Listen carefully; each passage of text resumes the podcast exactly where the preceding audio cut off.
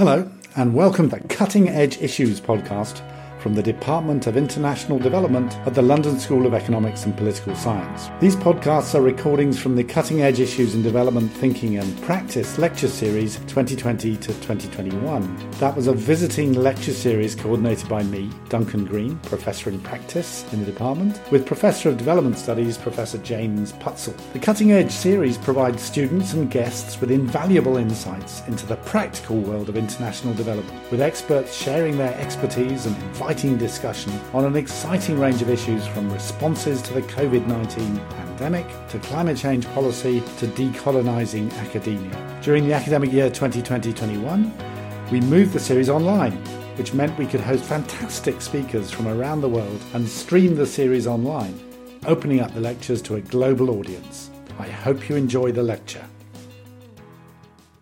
Welcome, everybody. It's a pleasure to um, have you all attending the last episode for this academic year of Cutting Edge Issues in Development Thinking and Practice. I'm absolutely delighted that we've been able to have Professor Mariana Mazzucato join us this afternoon. She's speaking to her new book, which has already gained a lot of notoriety Mission Economy, a Moonshot Guide to Changing Capitalism. And today, the title is A Mission Oriented Approach to Stakeholder Value, which is um, re- really developing on and drawn out of the work for the book. Mariana Mazzucato is professor in economics of innovation and public value at University College London. She's a founding director of the U- University College's Institute for Innovation and Public Purpose. Her work challenges orthodox thinking, which is why we like to invite her here. Orthodox thinking about the role of the state and the private sector uh, in driving innovation. She's been looking at how economic value is created, measured, and shared, and how market shaping policy can be designed in a mission oriented way, which is something I think she'll probably explain more to us today.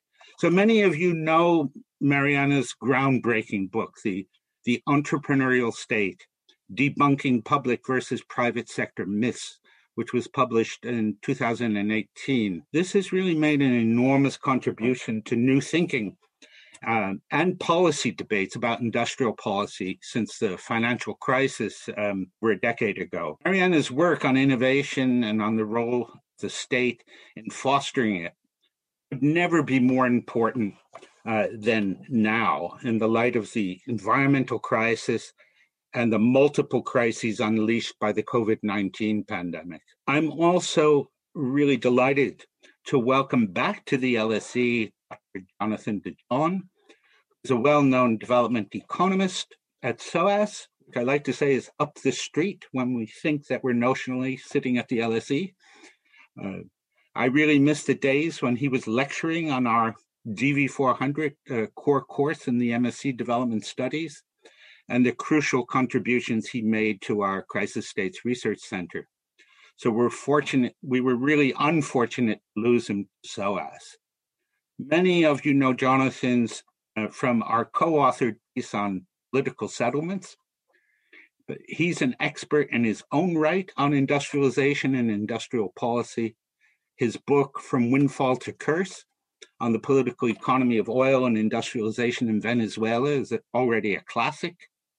He's written extensively on taxation and tax uh, and state building and is deeply involved with major new research on the political economy of Brazil. So, Jonathan, it's nice to have you back. Without further ado, Mariana, I'd like to turn it over to you. Well, thank you so much, James, and thank you, Jonathan, for agreeing to be a discussant, and thank you for all the participants online. So, um, thank you. And I am sort of ashamedly or non ashamedly going to be uh, uh, basically focusing on the book that has just come out. But what I really want to do, given the theme of the lecture series, is relate it as much as I can to kind of key issues in development economics and our understanding of how companies, nations, regions, and people develop. um, and the reason I've called it a mission oriented approach to capitalism is this notion of stakeholder capitalism is out there it's talked about constantly in terms of how to avoid a lot of the problems that we currently face um, around financialization of the economy, around short termism, and different problems around corporate governance. And what I'll be arguing is that that concept will remain weak if it remains within the silo of corporate governance. It has to go to the core of the system, to the core of capitalism, and to the core of how public, private, and third sector institutions actually relate to each other. And of course, also how they're governed internally. And I'll be kind of going back and forth from that uh, issue of intra organizational governance, especially, but not only within state institutions. We can organize state institutions in different ways, just like we can organize corporate governance in different ways, and to the issue of the relationship, the ecosystem. What does it mean to have stakeholder capitalism at the center of the ecosystem? Um, and I'll be using the kind of key thesis from my new book that we need a more purpose oriented economy, a mission oriented economy in order to do that. And I also want to make sure that I have time to clarify lots of misunderstandings that come from that approach. You know, this is not about a technocentric, deterministic idea that we just need kind of a big moonshot, you know, lots of money thrown at a big project. It's almost the opposite of that. Um, and so I definitely would like to um, you know, both uh, address that during the lecture, but especially in our discussion. Um, and so the context that I begin the book with is is the COVID moment, and I obviously began the book before that. It does take a long time to write books, so it didn't just begin last uh, February. But you know what's happened over the last year, what we've realized over the last year is just how terribly prepared we are to confront this crisis. Similarly, terribly prepared, uh, you know, to confront the climate crisis, which remains with us. It's just as strong. But just pausing for a minute on COVID, I mean, all the different challenges that this moment has thrown at humanity, at different nations, and all the different actors is immense. Obviously, the health challenge itself, whether it's um, you know health systems being well resourced enough to confront you know what essential workers require which is enough personal protection equipment but also enough uh, you know intra organizational again governance that i'll come back to later in terms of what do we even expect our health systems to do? Have we been resourcing them enough in the 10 years before the crisis? If not even if you do throw a lot of money at it last minute it's quite hard. But also all the different things that have been you know that have had to roll out from the test and trace system to now the vaccine rollout to confronting the issue of the digital divide. I have four children at home uh, in London, and I know that their access to you know digital technologies, to good internet connections, is so much better than um, that of many of their neighbors living in London, you know, let alone if we look at the developing world. So the digital divide itself has become something that we are all, you know, we we knew about it, but we're even more aware about it now. And you know, it, it's it's so interesting how I mean, interesting is a hard word to use in such a tragic time, but it's it's important to realize that countries have experienced this in different ways. It is a global challenge, but those countries that have been investing in their intra organizational capacity have actually done better. And even in the UK, where I think the test and trace system was quite a debacle, um, it was outsourced basically to some consulting companies like Deloitte. The vaccine rollout, instead, which was nested within a decentralized community based national health system through the GP practices, has had a very different performance. So we need to you know, use these as case studies. Um, Kerala and Vietnam. Uh, uh, two parts of the world that have, for different reasons, been investing a lot, not only within the public administration, but also in building trusted relationships between government, business, and academia, also due to their previous crises. Those are also really interesting case studies.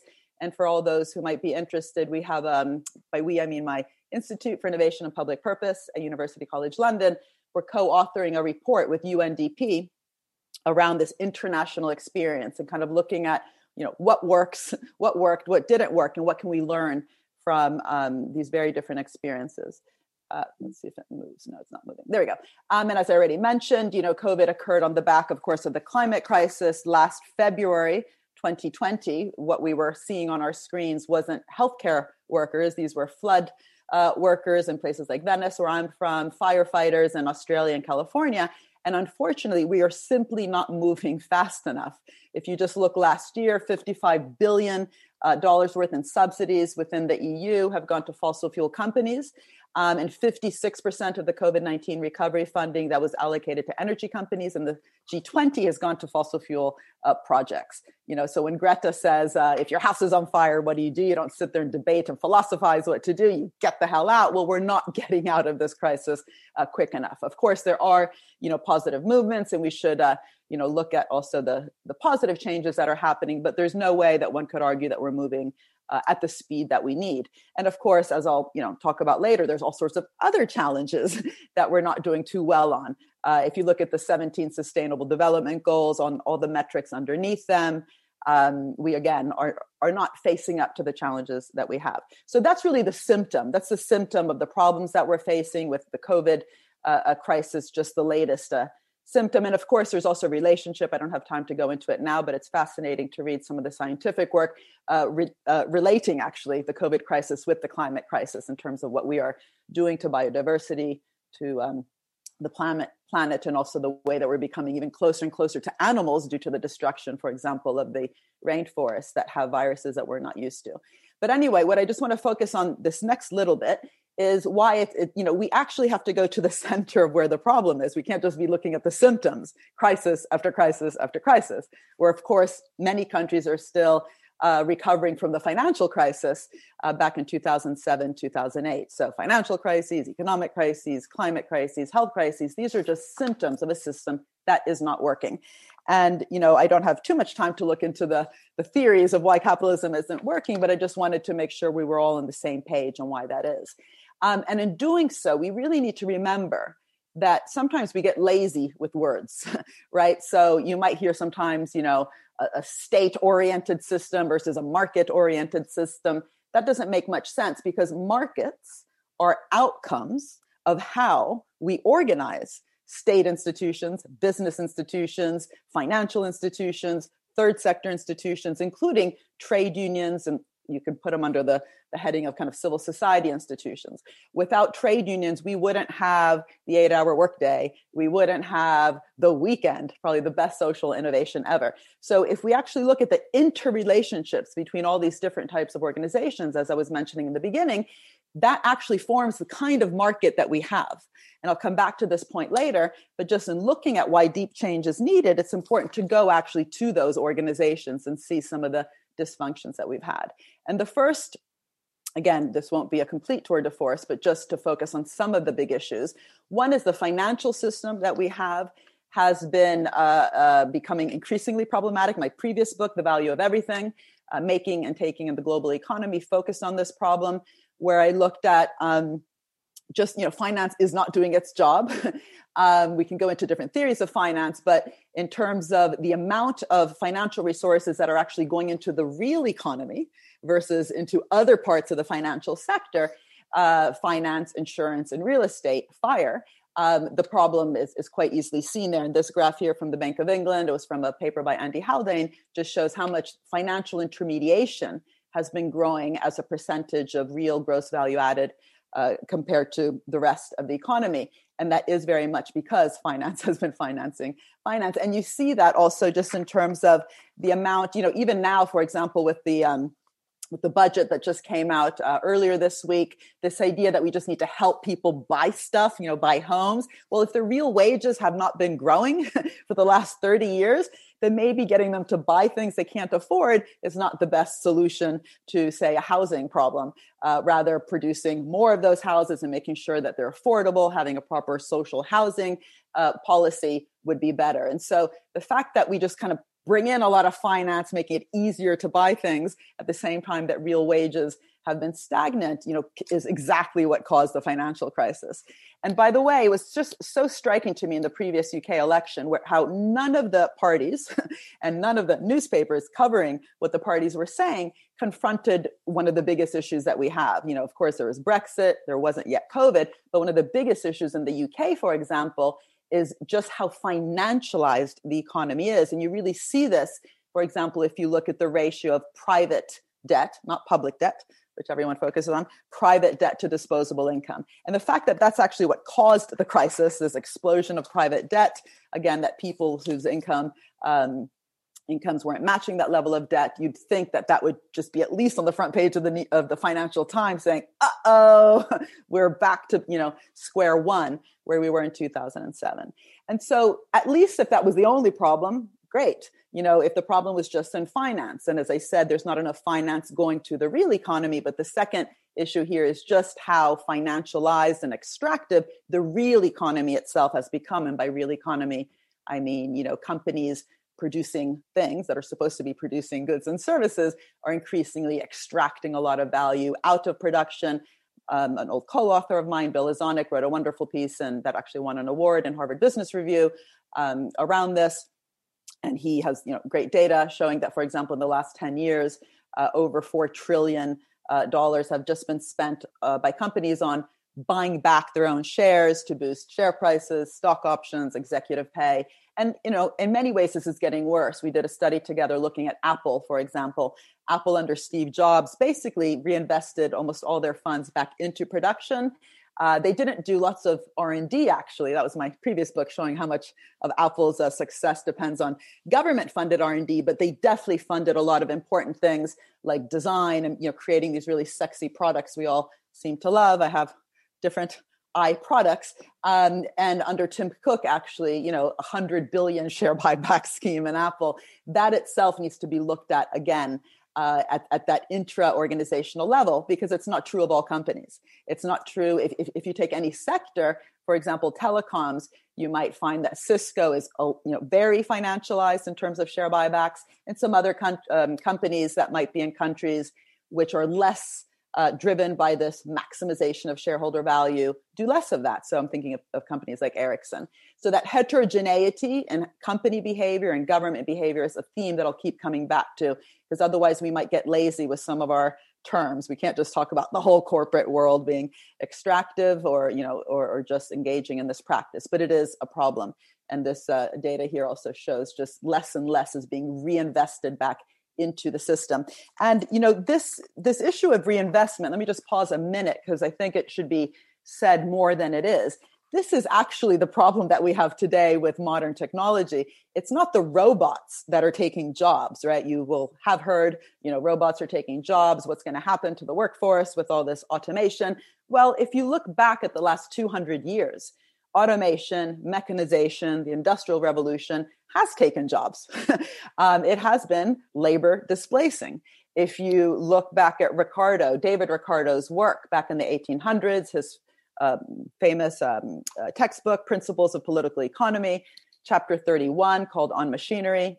Really weird how I remember these random things, whereas I can't remember what I did yesterday. Anyway, yes, it was chapter 31 called On Machinery. He was already talking about this problem of automation and what it might be doing to skills and employment.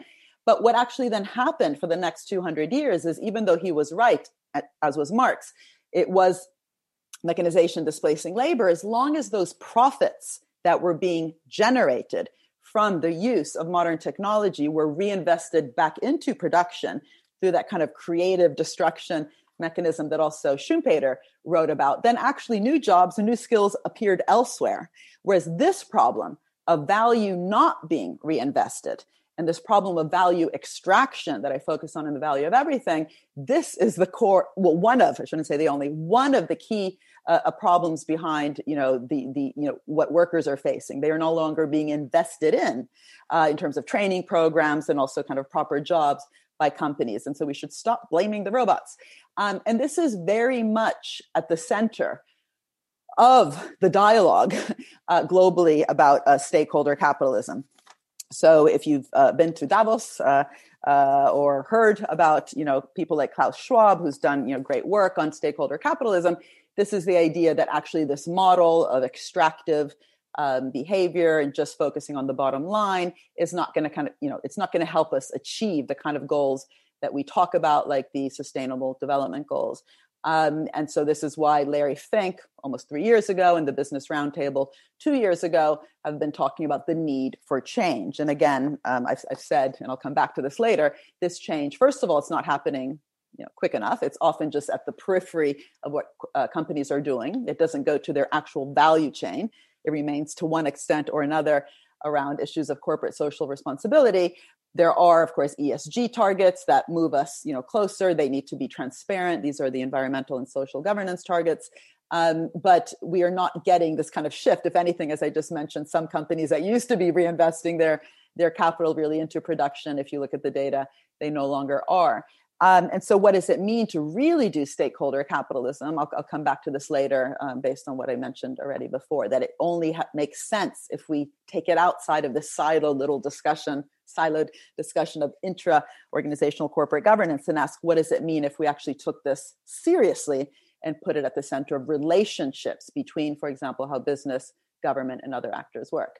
Um, and another problem that I've been writing about for a long time is we also somehow have missed the trick with government, right? You know, government, uh, if it's framed as it is in economic theory as just fixing markets, by the way, markets do fail, so we do need to fix markets. But if at best you're fixing market, and as if at worst you buy into the kind of you know Reaganite idea that government's almost always a problem, so do as little as you can, then please get the hell out of the way um, then it's, it's very hard to have that transformational growth. So forget Reagan's words, think more of the illuminated words of economists of, you know, identifying different types of market failures. The problem is if you're just bandaging things up um, and have to justify any sort of policy by first saying, where's the market failure to be fixed, uh, it's going to be really hard to have transformational growth and structural change. Um, and even the fact, if you think about it, that public goods, which address the positive externality uh, uh, type of market failure that they're seen as corrections for something that the private sector is not doing you know is, is is part of the problem. So i i've been thinking and, and writing about recently um, it might be my next book uh, on the common good as a broader a broader way to frame the public good problem. So as not a correction for something that's missing not a filling the gap but really about how to frame a common objective, right? The common good as a common objective of what we want to do, what's right to do, and how are we actually going to do that together, and how will we govern that collective production together. And that requires something that goes beyond the public good.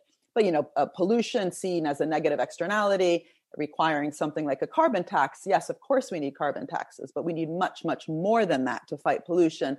And that requires what I we'll call in a minute uh, market shaping not just a market fixing approach. But this idea that you're there just to fix markets then also one of the problems is it doesn't justify the the needed investments that we need within state institutions in order to actively co-create and co-shape markets not just to fix them. And again this is something i've been writing about for a while. Um, i actually was was uh, keen on trying to get an artist. I talked to Antony Gormley about this to do one of those fourth plinths, um, you know, in Trafalgar Square as a big clock, like the Times Square clock that has the public debt. I said, why don't we have a, a clock of just how much government is spending on consulting fees? This was in the time of Brexit, where I discovered that there was billions being spent by government on uh, uh, consulting management companies uh, to basically manage Brexit. Um, and what's interesting is there's a self fulfilling prophecy. The less you think that you're an active value creator, you think you're there at best to enable or de risk uh, the private sector, again, at best to fix market failures, you also start investing less and less in your own capacity. And, and the risk is you actually actually become incapable and actually require that help from the outside. Even when you're capable, obviously, we all know there's strong ideological uh, tendencies that that get us things like privatization and outsourcing and i'll come to that in a minute. But even without that if you are not investing because of those problems inside your institution you actually will become overly reliant on some external uh, financing and capacity because you are no longer uh, capable. And the fact that Lord Agnew, this this man who you see here, he was a he is a, a, a Tory lord in the UK government when he uh, recently said that uh, this over consultification of the UK government is infantilizing the public sector. I just thought that was such a you know perfect word, uh, very tragic but perfect word. This infantilization of state institutions because we no longer believe in them, and it causes that again that self fulfilling prophecy.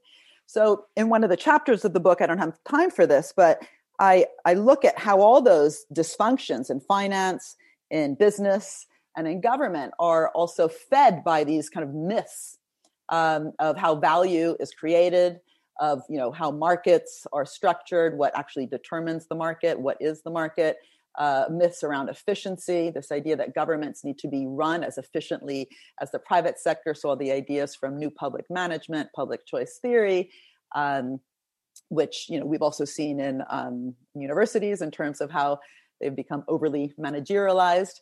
Um, and uh, the, you know the fact that capabilities are not being invested in, as I mentioned before, and, and all the kind of ideas around outsourcing that actually flows from these concepts of of public and private efficiency, uh, but also the fact that we don't really confront in an explicit way the fact that the economy has not only a rate of growth, but also a direction. Even deregulation provides a direction, right? It's not just about direction, like let's go solve big problems, but you know, really making sure that we understand how different actions in both business and government and other institutions result in a directed type of growth. And if we want more inclusive and sustainable growth, then the tools themselves in both the private and the public sector needs to be redesigned in order to bring us there.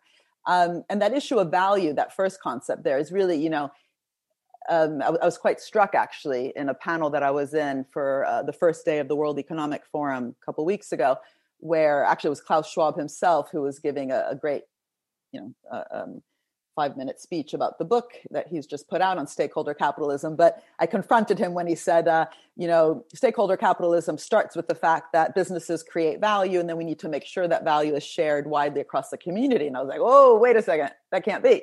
You know, stakeholder value must actually begin with the notion that it's not just businesses that create wealth.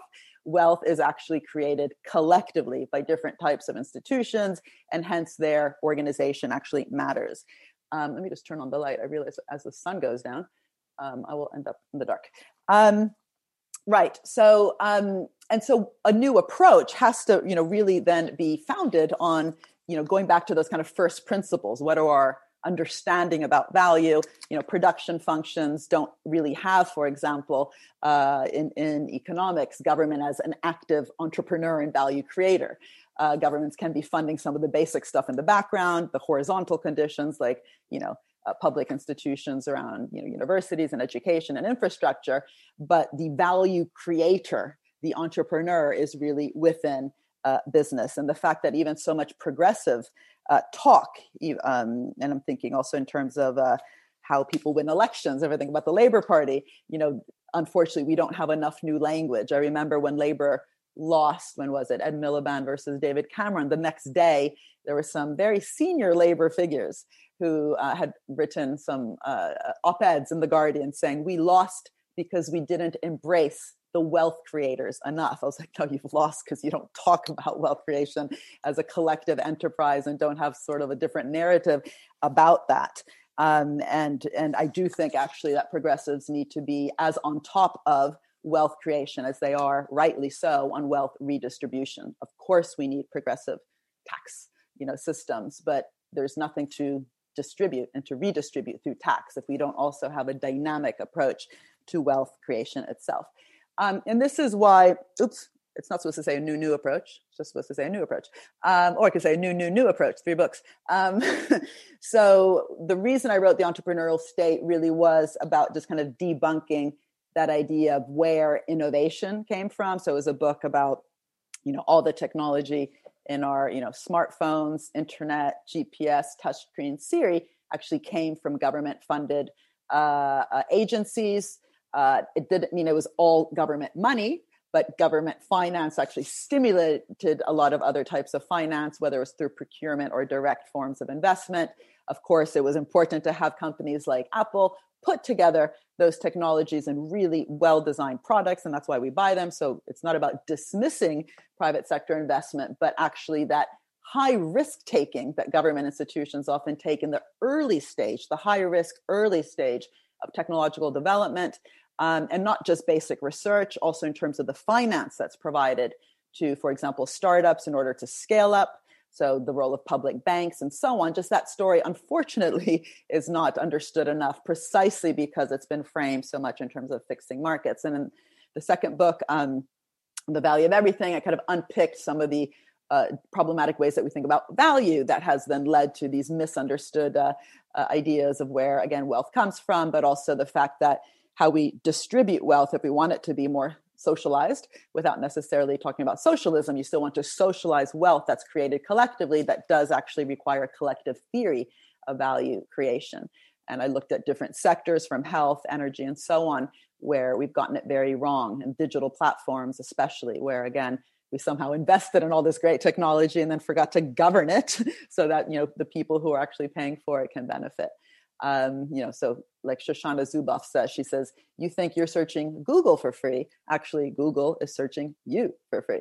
Um, and in the third book and this is what i'm going to really be focusing on today mostly um, kind of be, because i've been working with policymakers globally in both developed and developing countries on this issue of bringing purpose and public purpose to the center of development policy, of industrial policy, of innovation policy, I, I, desi- I, I, decided to write a book that could be understood by everyone. So it wasn't just a policy wonk kind of a pamphlet on mission oriented innovation policy like I did for the European Commission, but just this idea of, hey, we can do so much better.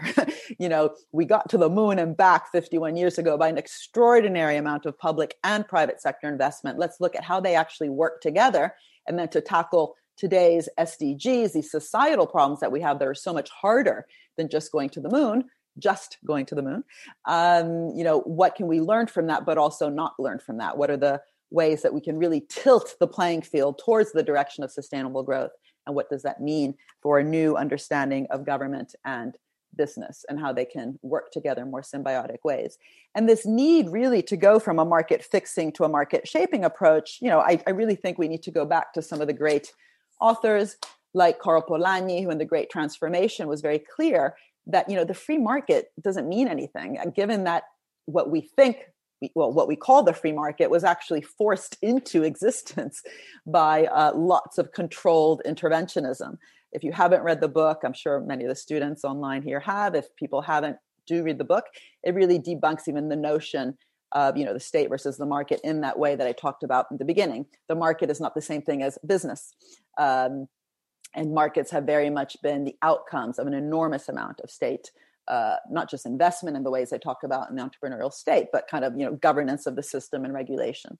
Um, and and Keynes, of course, I think has been so misunderstood. You know, he's not there saying we just need public investment in a moment of crisis, as many people, including myself, will say during a crisis, of course you need public investment. Otherwise, you know, pre-Keynes, we got all these recessions that constantly turned into depressions. Uh, Keynes's work kind of reminded governments that actually, if they did that, if they cut back when everyone else was cutting back, then that's why you get this vicious cycle and in fact, if you look at the data, which, uh, you know, it's always good to look at data over the last kind of 200, 300 years, there was depressions almost every 15 years. Only after the, the great crash, when you got Keynesian economics, when you started having this counter cyclical investment by government, you know, at the time when consumers are, are, uh, inve- are spending less businesses are spending less in, in, bad times. If government does that too, then the whole economy spirals out of control. But he didn't just say that. That's what I mean by him being sort of misunderstood. He also, you know, there's great pieces in the general theory and other writings where he's saying, you know, it's not just about, you know, doing things a little bit better or a little bit worse. It's really doing what's not being done at all. And so, you know, the bigger question of what do we want to do? what do we want to do together? What needs to be done? What's to be done? Uh, you know, this is when where we enter the world of the sustainable development goals, which we should always remember have been out there for not very long, just five years. And that's a great way actually to frame the what's to be done and how are we going to do it together and what's the role of government, what's the role of the private sector to do that. And one of the things I, I emphasized in the entrepreneurial state was that it's not public or private. Of course, it's both, but without that early stage, high risk, capital intensive public investment, but also the imagination of what to do, uh, then actually the private sector doesn't get kind of catalyzed and crowded in.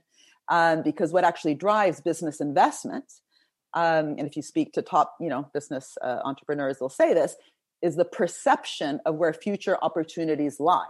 So if you're simply there, kind of reducing, you know, tax, for example, even in the stuff we like, like R and D tax credits, or or other forms of tax incentives, it doesn't actually create additionality. It doesn't actually create investment that would not have happened anyway. In fact, lots of policy, when it's badly designed, simply increases profits. um, it doesn't actually increase investment. And there's no profits problem I didn't have the data there. I have it sometimes in my slides, but profits are actually at a record high globally. So there's no profits problem.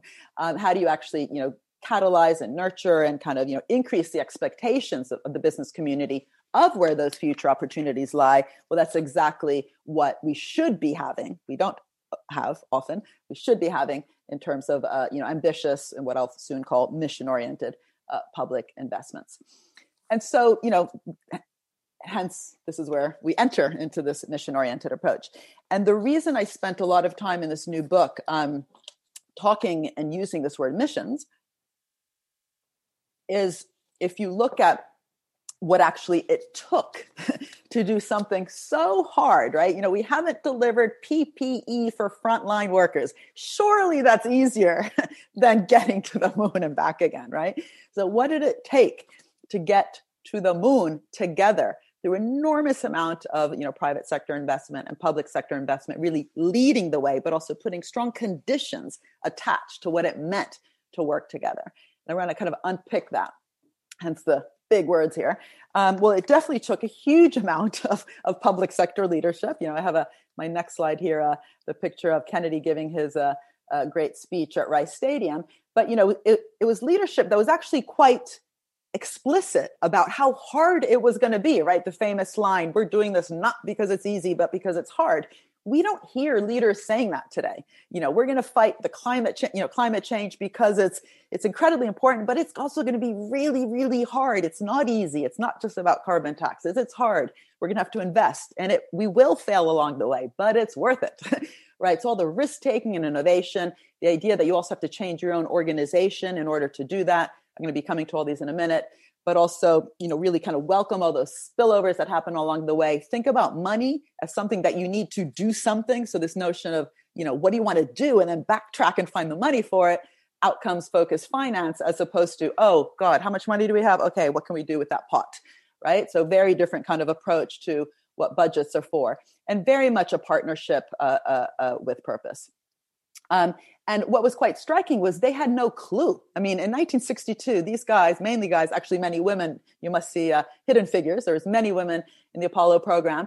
But in terms of, you know, those who were really thinking, how are we going to get there? Oh my God, it's, it's there's, there's lots of different theories, you know, so the amount of risk taking, innovation, experimentation from day one was enormous. And, and as you know, also uh, tragic uh, failures where astronauts died, for example, in the Apollo uh, one fire in January 27th, 1967.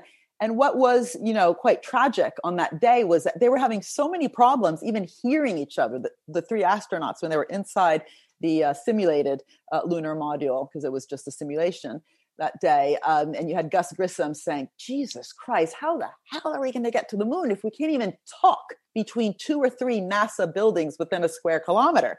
And this is why George Mueller uh, who had come in from Bell Labs, was so attentive.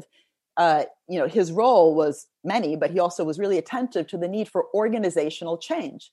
So the fact that if you are a purpose-driven organization, whether you're public or private, uh, you need to also think what does that mean? If you're really mission oriented have an incredibly bold task ahead that's going to require all this risk taking innovation communication horizontal communication so learning and feedback effects welcoming those feedback effects. What does it mean for your intra organizational dynamic?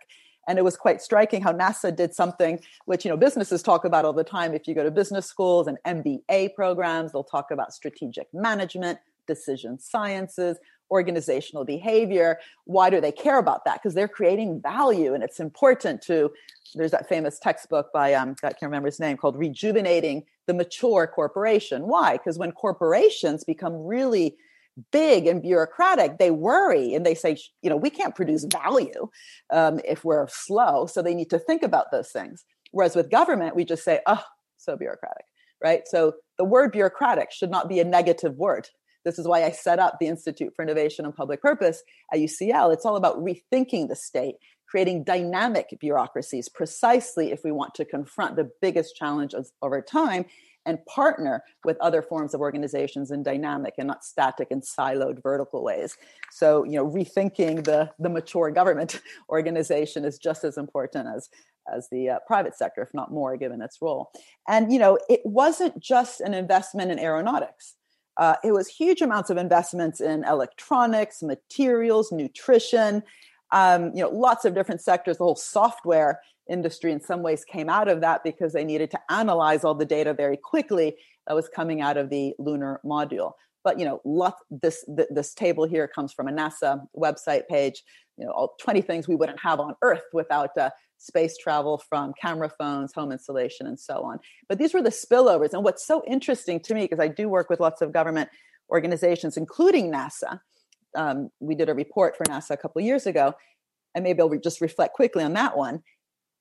And I shouldn't be too, how do you say, dismissive or, or critical, but my my experience, at least in working with NASA, is today they are focused more than ever because of the pressures they're facing um, on justifying economic value, just like universities always have to justify their economic value, you know, the value that they're going to create. Um, and ironically, that creates less economic value, right? All these spillovers here happened along the way to getting to the moon. They didn't care about these things in the same way that no one cared about the internet when they, you know, when when DARPA funded the internet, it wasn't like, oh, we need to do the internet like today everyone talks about AI and quantum computing. No, they had to solve a problem the internet was the solution to getting the satellites to communicate in the same way that GPS was the solution to, you know, for the Navy to know exactly where the ships were, for example, in the sea. Um, and so a problem focused public sector, and again, think of all the problems we have from the ones I mentioned in the beginning, including the digital divide.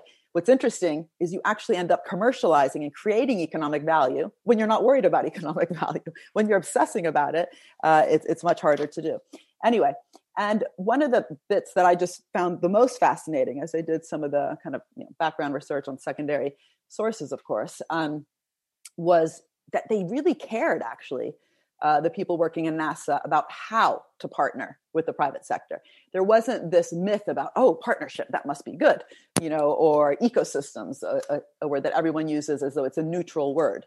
Uh, I work again in the innovation space a lot, so you'll hear about innovation ecosystems. Well, what kind of ecosystem. You speak to a biologist, they'll correct you right away and say, sorry, what do you mean? Is it a you know predator prey parasitic ecosystem? Is it symbiotic? Is it mutualistic ecosystem? What are you talking about? And you know NASA indirectly, I mean they didn't probably talk about it that way, but they were interested in that.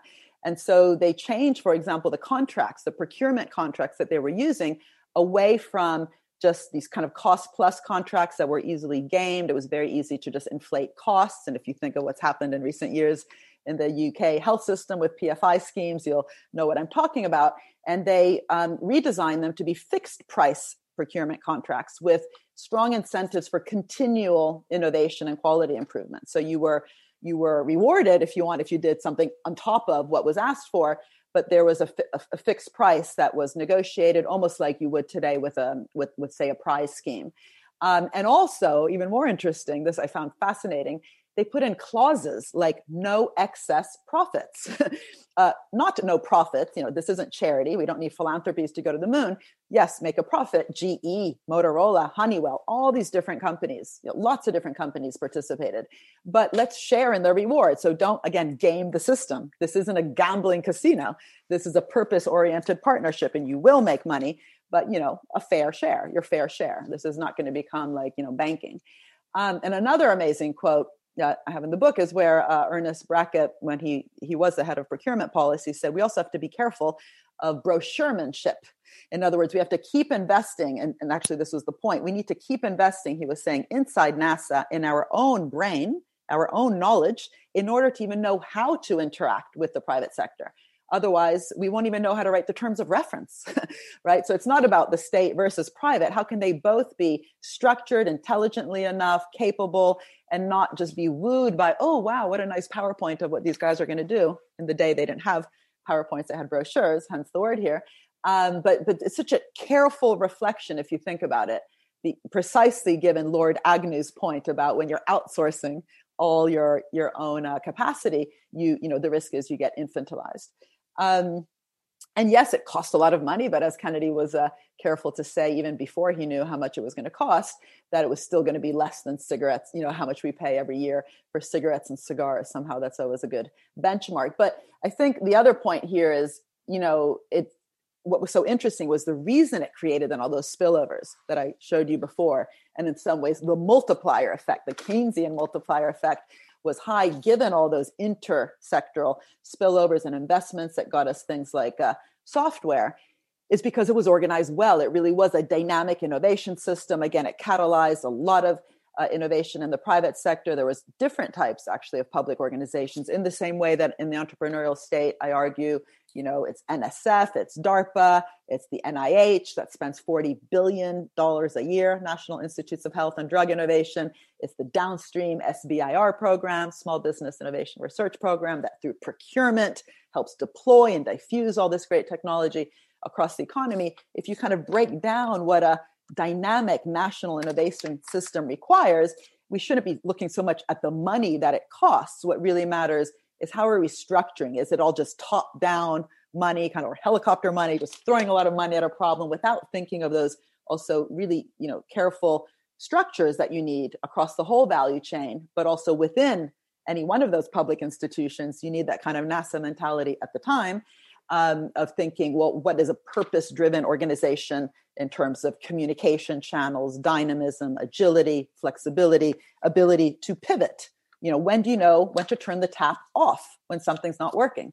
DARPA, of course, is very well known for that. DARPA is well known for having you know people come in often from the scientific community for five years secondment they're actually told take as much risk as you want that's actually how you're going to be you know evaluated if, if you're just doing kind of boring easy stuff that's not good exactly the opposite of what we often have in the public service where you know the private sector is allowed to make mistakes as soon as a civil servant makes a mistake uh, uh, you know you're on the front page of the daily mail. So that welcoming of risk taking experimentation is part of the remit itself of of what you need to do but also the learning that's going to be required if you do fail. It's not good enough just to say fail don't worry. Learning by doing that learning requires investments in capacity.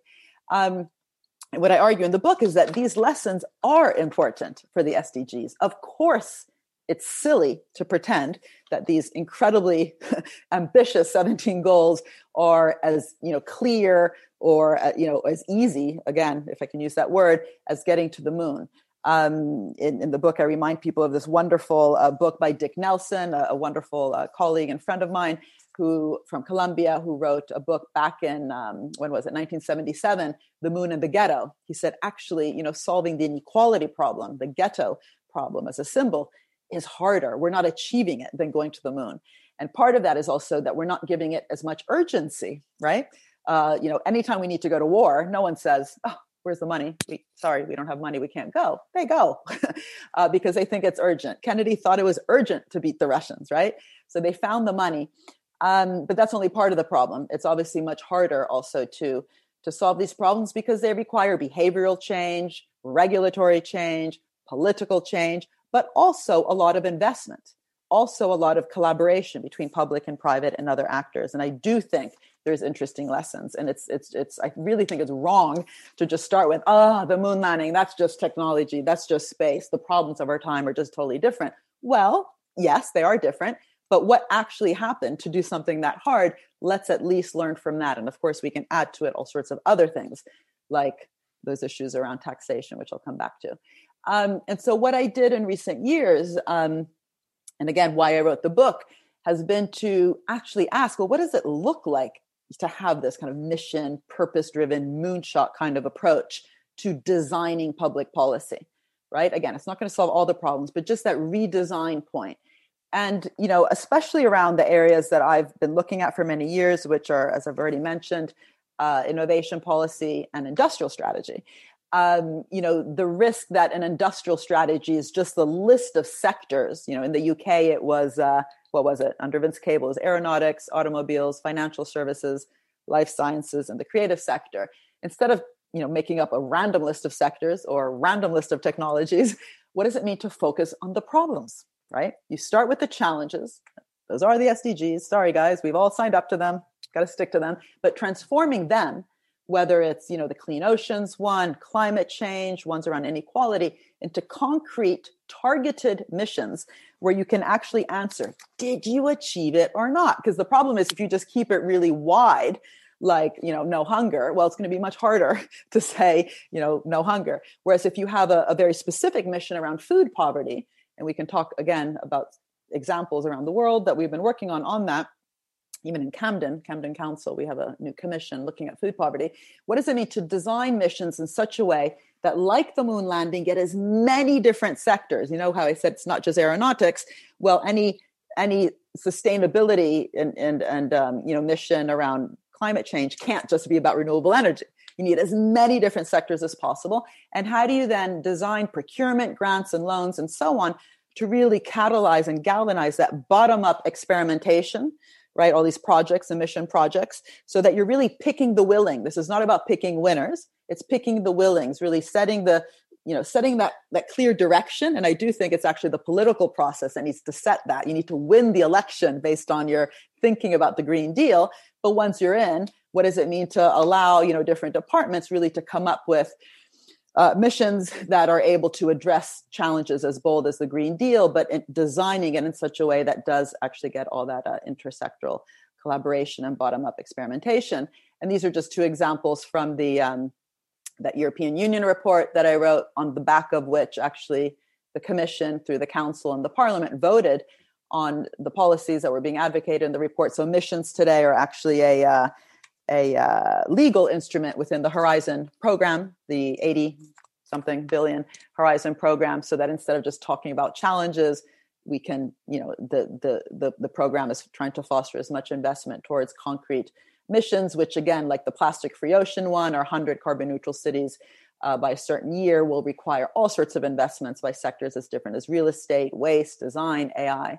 Um, but I just want to repeat this isn't about you know the state doing everything or micromanaging it, but it is about the state actually setting a very clear direction and then trying to get as much experimentation by private and other sorts of organizations on the how. If you tell them how to do it, obviously that will stifle innovation, a top-down process, and that's why it's really important to get away from that ideology of top-down, bottom-up. As you see here, it's it's, it's a combination of the two. Um, and you know what are missions? They obviously have to be bold and inspirational in order to catalyze that kind of you know dreaming of the what we can achieve like going to the moon. And you know who decides what's bold and inspirational and societally relevant? Uh, well it's especially important i think for societal missions to bring different voices from society to the table to do that. It can't just be the, the usual you know academic business leader and policymaker. And this is why the whole issue of citizen engagement obviously it depends what missions we're talking about but surely a city level mission around say carbon neutrality has to have citizens engaging in the places that they're living uh, around that. And this is why uh, the recent um, commission that georgia gould who's the labor leader council leader here in camden we're, we're co-chairing a camden renewal commission where we're focusing a lot on that issue of engaging citizens um, for example in housing estates if we have carbon neutral agendas around social housing, bringing the housing authorities and the citizen assemblies to the table and actually thinking about how do we want to live together in more sustainable ways. Anyway, missions have to have a clear direction. You know, you have to be able to say yes or no, ambitious while realistic, galvanize that cross sector and interdisciplinary uh, um, investment. By interdisciplinary, as an academic, I should say that my experience is there's too little focus on some disciplines when we think about these issues. You know, it's not just the STEM subjects or economics, it's also poetry and humanities. You know, the fact that so many kids, I mean, definitely my kids and all their friends know about the plastic free mission, that's not because I or a policymaker or a business person talked about it. It's because of David Attenborough's wonderful uh, Blue Planet, uh, film where at the end the last episode on all the plastic that's in the oceans really touched a nerve. People seeing these baby dolphins you know choking on plastic. What does it mean to broaden that out to think theater you know film creativity and all the creative arts really also coming to the table to help us all even have that debate of what kind of society do we want to, we want to live in? And again redesigning those tools we have from procurement grants and loans to drive those bottom up solutions. Um, and you know a, a, second report that i wrote was which was on governing how do you govern missions focused a lot on this issue of the dynamic capabilities within public sector institutions. And this is exactly what's missing in many parts also of the developing world when people say oh missions moonshots that's just for rich countries. Well no that's for any country that requires investment. And instead of just making again a list of you know sectors what does it mean to have a real future mobility agenda in an African city, in a Latin American city, in a European city, in a US city. It's, it's not about the developmental path. It's really about redesigning policy to confront the problems we have.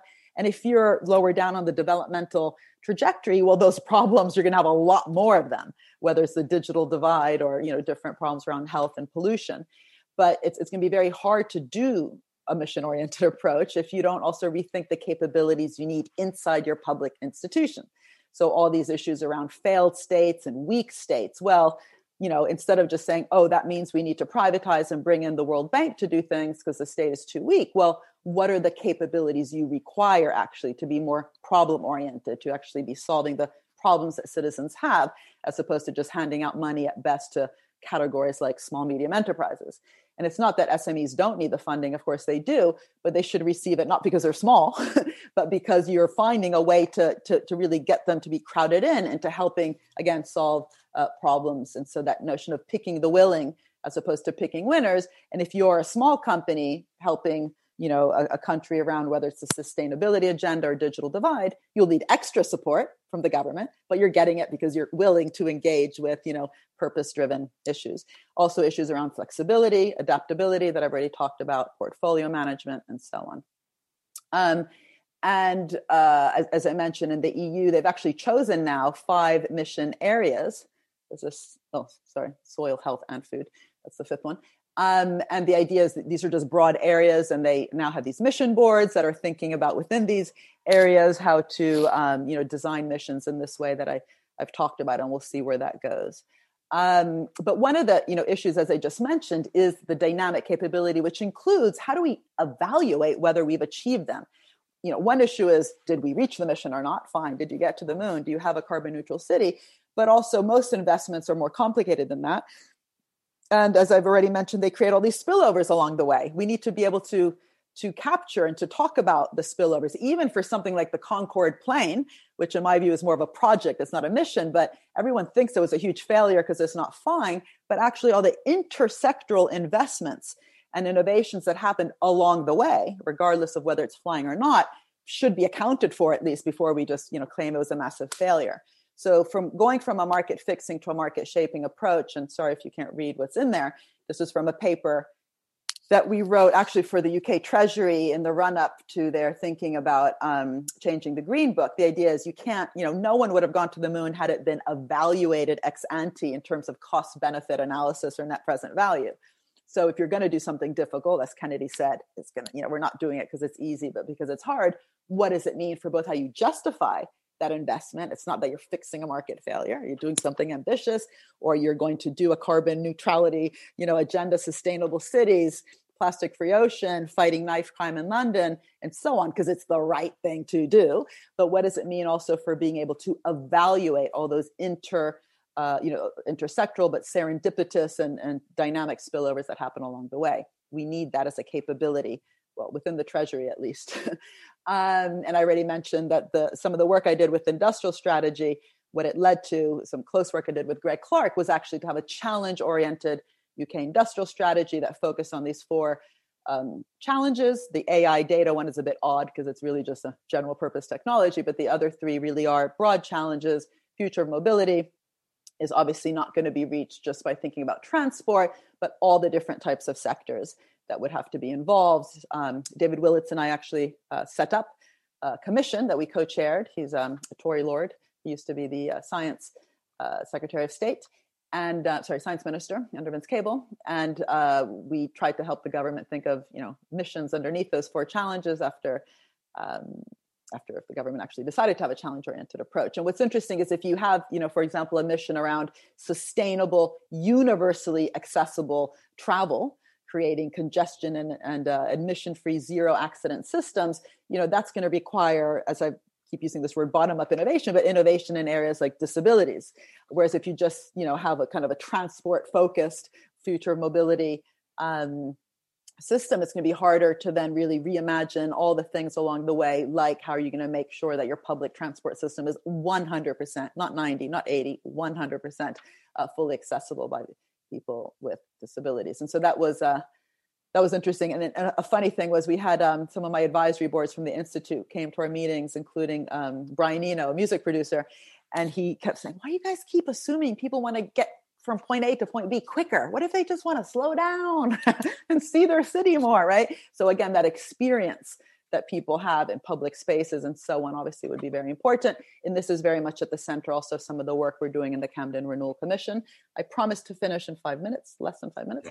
Um, and so in the camden renewal commission we've been thinking about missions very much place based whether it's in our social housing uh, whether it's in schools around uh, some issues around food poverty focusing on school meals inspired by some work that we've helped um, think about in sweden where Sweden is interesting because they have this mission, which is a fossil free welfare state. So everything the state does from public health, public education, public transport with that fossil free carbon neutrality mission in mind, but it lands in particular places like school meals, you know, healthy, tasty, sustainable meals, not just IKEA meatballs, uh, you know, where students would actually come again to the table to help design the missions, learn about it through their curriculum about sustainability and food production, but also be part of the monitoring along the way. If it's not very tasty, surely they will let the authorities know.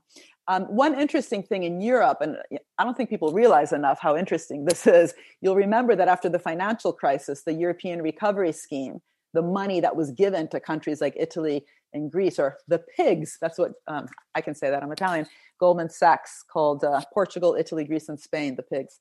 Great name um, it you know those those that recovery was based on austerity. They had to cut their deficits, and that caused all sorts of uh, uh, debate and um, you know more than debate.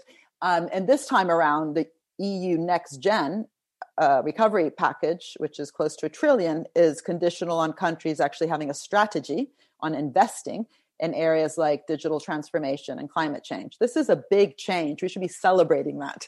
Um, now, do countries actually have then the capacity? You know, they might come up with a strategy, but how are they going to do it? Uh, we did some work with um, Giuseppe uh, Conte, the previous prime minister in Italy's government, uh, around Missione Italia, precisely because there was this opportunity, this kind of investment driven Marshall Plan.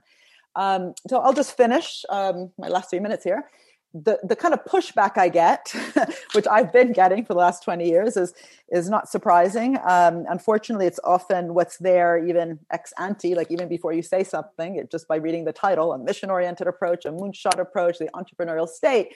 You know, the idea is, oh, she must just be talking about the big state, spend more and more public money, and that's bad because it leads to public deficits. Well, read between the lines, it's not necessarily about bigger government spending more, but spending much, much smarter, right?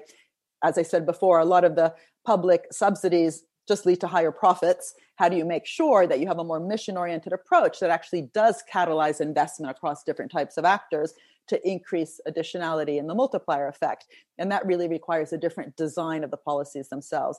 Having said that, many different parts of the economy do need more money. Just look at the public health systems, which again, we're not prepared at all. It's also not, I've said this already, about picking winners. It's it's about picking the willing. It's not about big siloed projects. It's about missions setting a direction and missions that bring lots of different sectors and those bottom up projects. It's not about putting all your eggs in one basket. Um, and it's not about ideology. I was really surprised when John Kay wrote a, a, review in the Financial Times saying this is the great leap forward. Well, no, uh, it's not just you know Chinese, you know, lots of money and large institutions. Having said that, by the way, China is doing amazing things actually that some countries aren't doing because they have such a strong pollution problem. They're spending 1.7 trillion on greening their whole economy, and countries like Denmark, tiny country, is actually providing the high-tech digital green services to the Chinese economy to do that. And if and if you kind of break down what both of those countries are doing, it's not about saying they're perfect in any sort of way, but it does require us to look at kind of a purpose-driven policy and what it requires across that public sector uh, form of policy. But you know, one of my interests in China actually is is it going to learn the lessons of what happens when you just have large you know public uh, enterprises like the chinese development bank and what does it mean to think about it more in the way that fred block talks about in his work on the developmental state in terms of a decentralized network of different developmental state institutions really present across that whole kind of innovation chain. But these are the issues i'm bring up in the book. And you know this is i've said what it's not it is about solving problems together. It is about finding new forms of dynamic uh, symbiotic, not parasitic public private partnerships. And this does mean also governing it with an idea of the common good, right? So the vaccine, it's not enough to have it if then we privatize all the knowledge along the way with patents. This is why the World Health Organization is talking about the need for uh, a patent pool to drive collective intelligence. So maybe we can come back to this in the Q&A. And it's interesting how with COVID-19 some countries have really taken on this issue of symbiosis in how the recovery funds themselves are being uh, given out. So in France, the money that both Air France and Renault got was conditional on those companies actually committing to lowering their uh, carbon emissions. Um, I don't have time to talk about something interesting happening in Barcelona. Just to say again, the moon and the ghetto point of Richard Nelson, this was already being talked about back in the day of the moon landing, where you had, you know, both this great song and poem by Gil Scott-Heron, Whitey on the Moon, saying, We're going to the moon when all these problems are on Earth. But I do really believe that the lessons here about how do we have an investment trajectory and innovation trajectory and tilt the playing field also through the taxation system to be rewarding the kind of behaviors we actually need in order to move ourselves towards a, a better um, uh, system. I don't have time to talk about this, but the last chapter does look at all the different kind of theory we need around value, markets, organizations, finance, distribution. I've already mentioned all of these things, so I'll just maybe leave them up here for a second as I say thank you. thank you for inviting me. Sorry if I spoke a minute over. Um, the institute where I work at UCL is very much about causing some of this change in thinking with policymakers. Uh, encourage you to look at our master's in public administration, which is just a, as much about the theory as the storytelling about new words that we need away from just fixing towards co-creating. So thank you. I will stop sharing shut up. Mariana, thank you for that fabulous talk. And, you know, I can only quickly comment that if there was something ideological, it was John Kay's diatribe in the FT, I must say. Um, anyway, now we turn to Jonathan Di John for um, a, a, a 10 minute um, comment. Um, thank you, Mariana. That was a fabulous talk. Um, can everyone hear me okay? Can you hear me? Yeah.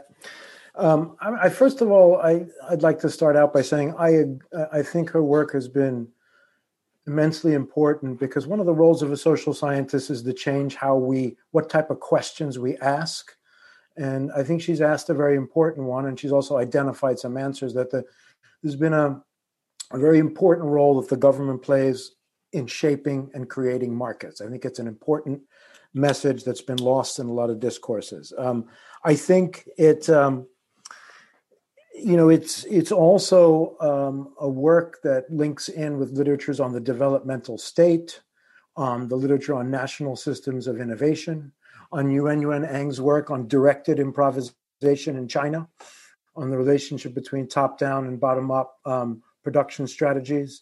Um, I also think it links in its holistic ways to Sen and Drèze's fantastic book Hunger and Public Action about the role of civil society in putting pressure and conditionalities on leaders to do the right thing. We can't just have a supply side view of government. All good theories of governance have to be supply and demand, as basic economics will tell you, or political economy. Um, I guess I mean there's there's so much I could talk about, but I will um, just kind of interrogate a few things about for the sake of provoking discussion. I think one of the first things um, this draws on the work of uh, Ugo Pagano, who was at Cambridge and the University of Siena, and um, Carlota Perez. So I think one of the things to ask is um, about financialization. Why is it that entrepreneurs are engaging so much in buybacks compared to 30 years ago? Now, is it just financial deregulation, or is it because there's a kind of monopolization of intellectual property, you know, by the Googles and the Apples and the Facebooks that are limiting very profitable investment opportunities because there's a kind of monopoly intellectual capitalism. And I think it's important when we think about what the problem is to diagnose where the problem is.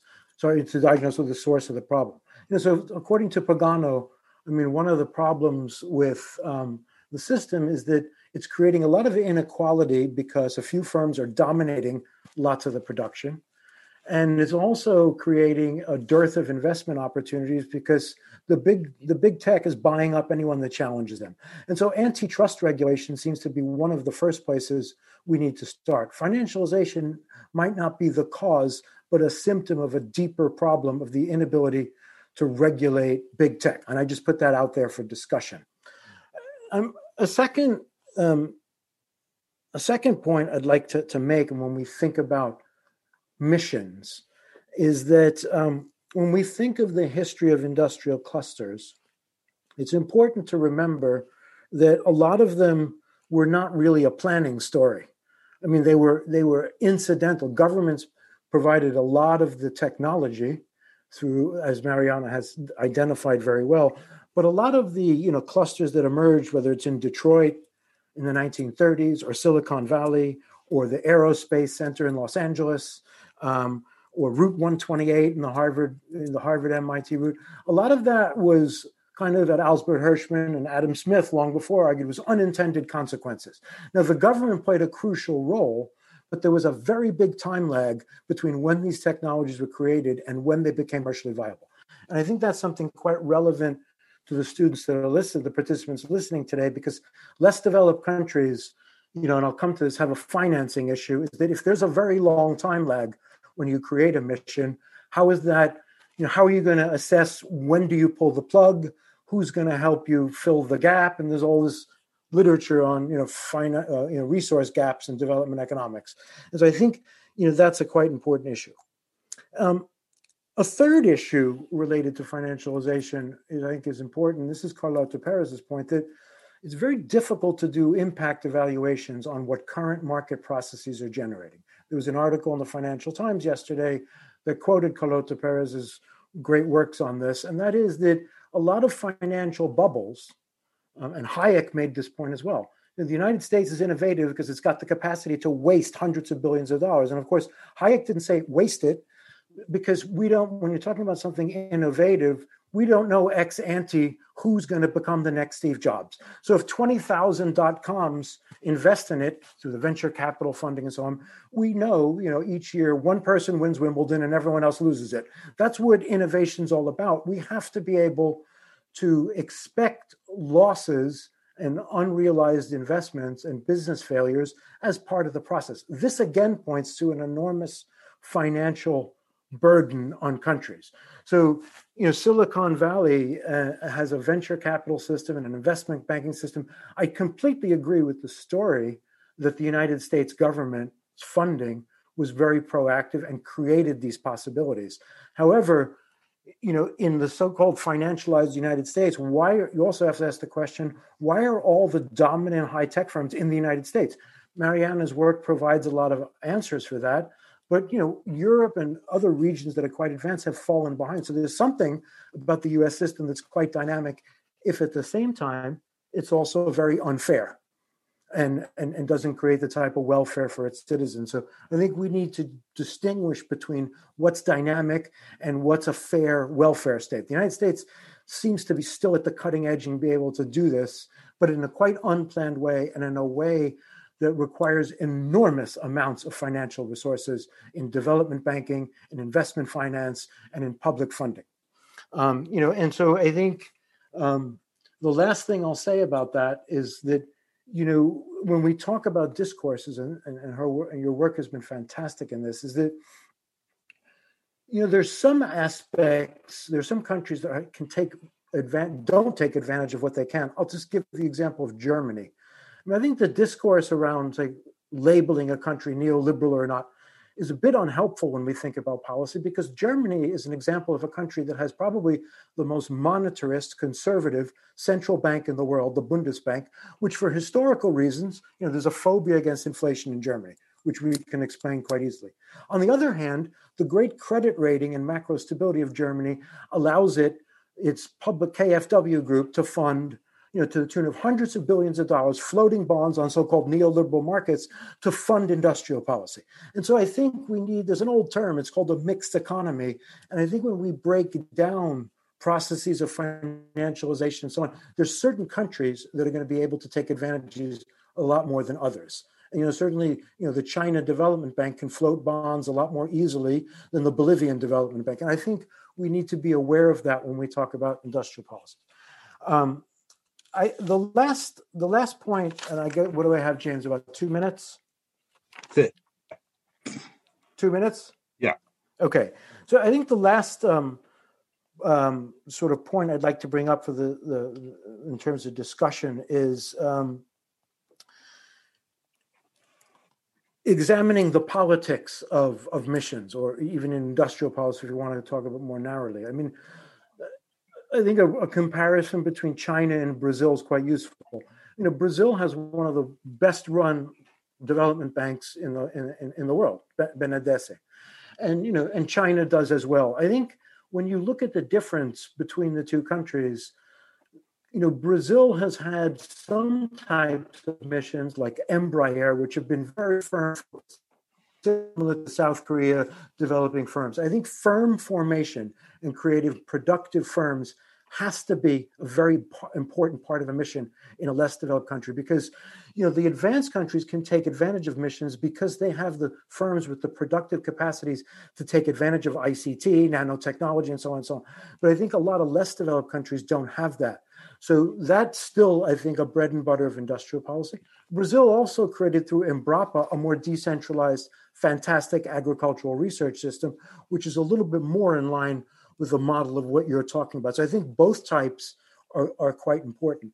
But when we think of the differences, I do think we can't underestimate how important mobilizing resources are. I mean, the big difference between China and Brazil is not the quality of the missions or the intentions or even how well run their development bank is.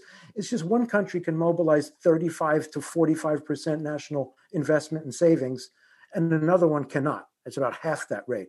And I do think missions are about experimentation, failing, failing better, and so on and so forth.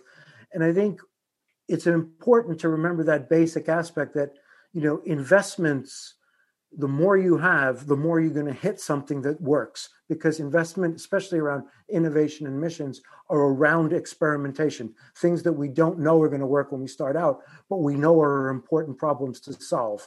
And you know, I think basic discussions of why macroeconomic policies allow China to emit many more bonds than Brazil, can mobilize much more national savings and investment than Brazil, are important features when we talk about the feasibility of missions. And you know, we can have discussions about the politics of why that is more enabled in China than Brazil. But I'll stop here and leave that open to discussions. Thank you, Jonathan. We do miss you at the LSE. Um, Mariana, would you like to just take a, a, few minutes before, a couple of minutes before we leave our YouTube audience uh, for an initial response? Okay, so um, so thank you, Jonathan. So so interesting, and I've written everything down, and I'd love to have a longer conversation with you about that. So, um, wow. Um, I mean, first of all, you very rightly so mentioned uh, Carlota, and she and I have actually written um, a paper together around some of these issues. What do we call it? Innovation as growth policy, where we really kind of brought forward also this idea of tilting the playing field, right? I mean, all this concept that policies are to level the playing field is just, you know, completely crazy. If if you don't have any objectives, fine, level it. If you actually have an objective, what does it mean to tilt it? um, and really to redesign the whole system also right i mean there's a lot of room also for tax it's amazing we still continue to tax you know materials more than we tax labor for example but the one of the really important things that Carlota talks about is the demand side, which you quickly mentioned in the beginning. She argues that you know the mass production revolution, which is one of the big you know technological organizational types of revolutions we've had, would not have had the effect that it did globally around production, distribution, and so on, had there not also been demand side policies like suburbanization. And she says today, green policies shouldn't just be about green investment, but green demand side policies, which then provide a funnel for the ICT revolution, which hasn't actually been fully deployed. You know, it actually has that demand pull from green for IT. And I think it's just a really important point. But you also raised her name in terms of Ugo, uh, you know, Pagano's work and financialization, and I've written a lot about that. So all I can say is the value of everything. I kind of focus on that problem, and I talk about people like William Baumol, who you know distinguished the use of patents for productive versus unproductive entrepreneurship, and you know the work that we've done at different sectors we've kind of looked specifically because you it can't just be kind of these abstract concepts. You need to show how actually patents aren't always bad but if you allow them to go too upstream if they're too wide used for strategic reasons if they're too strong so hard to license you, you know patents become pure rent seeking you know uh, tools and that's what also increases inequality but also you know creates secular stagnation not because that's a deterministic feature of our system but we've allowed it to be that way because of how we've allowed the patent system to be designed. And that's a tragedy because patents are a contract. It's a government given right for a 20 year monopoly. What does the government get back? In theory, diffusion and deployment. Instead of in the Middle Ages where there was all this secrecy, well, you don't get diffusion and deployment at the end of the 20 years if the patents have been abused and used in all these ways that we know lots of companies do. Um, and your your next point about the time, I mean, you know that's the whole point. I mean the fact that actually a lot of problems happen along the way this issue of serendipity but also that you need the right financial institutions and you talked about the us i personally think it's not the vc sector. I mean the you know a, a well functioning financial system is absolutely critical. And you need you know vc that's not just exit driven the venture capital sector itself has evolved in the us it's increasingly exit driven they want to exit in three or five years through a buyout or an ipo Bill Lazonick and I wrote a paper called, you know, saying that that leads to PLIPOs, productless IPOs in the biotech sector. So science doesn't benefit when you have all this exit-driven finance. Having said that, the U.S. does have a much more elaborate financial system, which has benefited places like Silicon Valley. But the scaling up process, where all these startups that existed in Silicon Valley were able to scale up, that required just as much also dynamic procurement policy. And that's why it makes no sense just to set up a DARPA, say now in the UK, without really understanding that system wide change to procurement and how, you know, in the US, 3% of each government department, and, and this could be equally true for a developing country. I mean, it would be even more important for a developing country. 3% of the uh, of the ministry's funds, department funds are used to procure in innovative solutions from SMEs. That's been central to the US innovation system. And the VC sector, Fred Block has shown this in an article he wrote with Matthew Keller.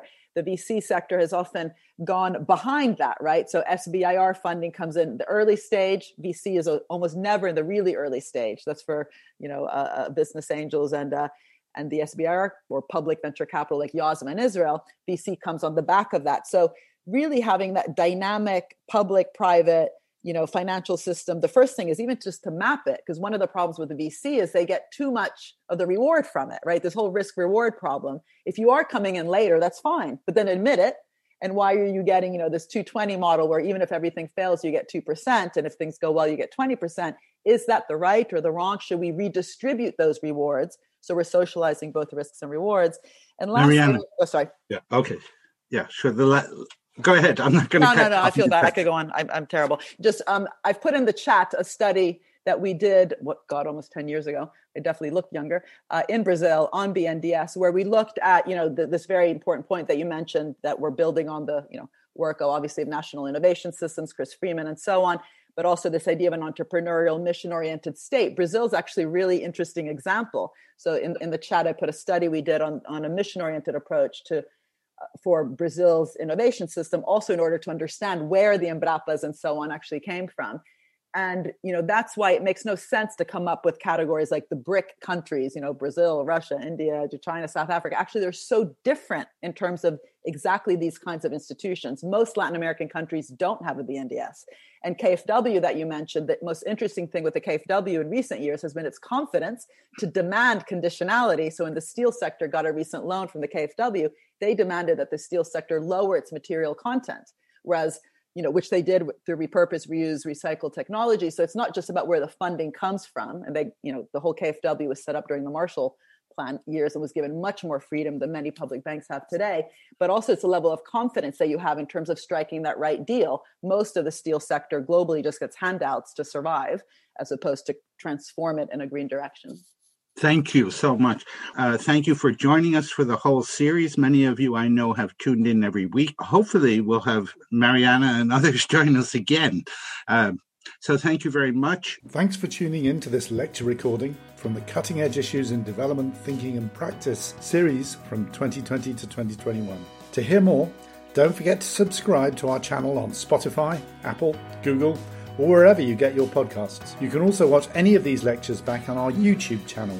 Just search for International Development LSE. And you can stay informed about upcoming events, including the next series of Cutting Edge Issues lectures, by searching for events on the LSE Department of International Development website or find us on Twitter at LSE underscore ID for the latest updates.